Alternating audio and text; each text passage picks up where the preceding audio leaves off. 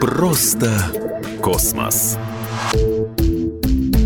Всем привет! Вы слушаете «Просто космос» у микрофона Егор Зайцев. В ночь на 28 мая по московскому времени в США сорвался долгожданный запуск корабля Crew Dragon компании SpaceX Илона Маска. Старт с космодрома имени Кеннеди в штате Флорида, откуда 51 год назад к Луне отправились астронавты Нил Армстронг, Эдвин Олдрин и Майкл Коллинз, должен был символизировать возрождение американской пилотируемой космонавтики. Но погода все-таки подвела, и запуск перенесли.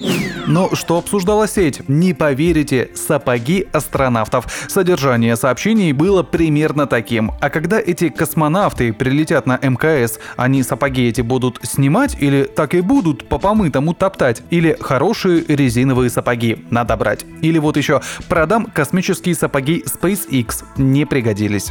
Объясняем. Скафандры бывают разные. В одних можно гулять по Луне, в других выходить из станции и работать в открытом космосе, а в-третьих, только лететь из точки А в точку Б. Те скафандры, что были на команде Crew Dragon, относятся к последнему типу. Это единственная их функция. Ну, помимо того, что это все-таки одежда аварийно-спасательная. Скафандры должны сохранить жизнь астронавта в случае непредвиденной разгерметизации. Никаких требований по удобству и длительной работе в открытом космосе к ним не предъявляется, и тем более в них не нужно подолгу ходить. Однако сапоги в этом скафандре все-таки предусмотрены. Ну зачем? Этому есть простое объяснение. Астронавты добираются до корабля на своих двоих, какая-то обувь для этого все-таки нужна. А выглядело это так, как будто астронавты собрались порыбачить. За экспертным мнением относительно скафандров, созданных для SpaceX, мы обратились к специалисту по скафандростроению и основателю компании Final Frontier Design, которая сотрудничает с НАСА и космическими агентствами других стран Николаю Моисееву. Он сказал, что обычно скафандр это 95 5% функциональности, а оставшиеся 5% — дизайн. Со скафандрами SpaceX ситуация немного другая. Их заранее дорабатывали с оглядкой на героический облик. Для этого привлекли одного из голливудских специалистов, дизайнера Хосе Фернандеса, специалиста по созданию костюмов и скафандров для кино. И да, первые макеты, показанные в 2017 году, действительно выглядели шикарно. Но что у этих скафандров с функциональностью?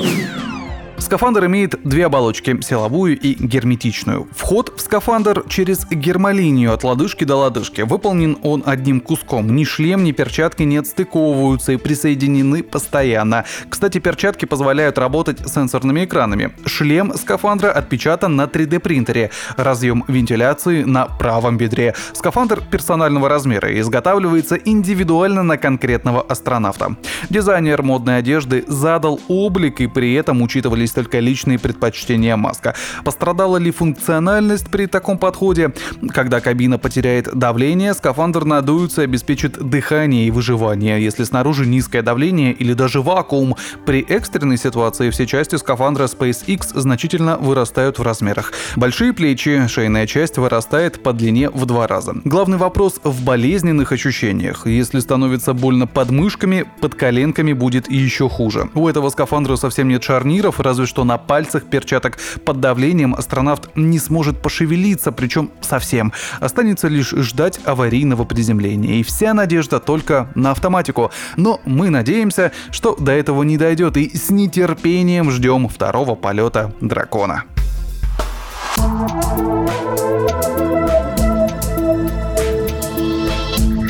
Просто космос.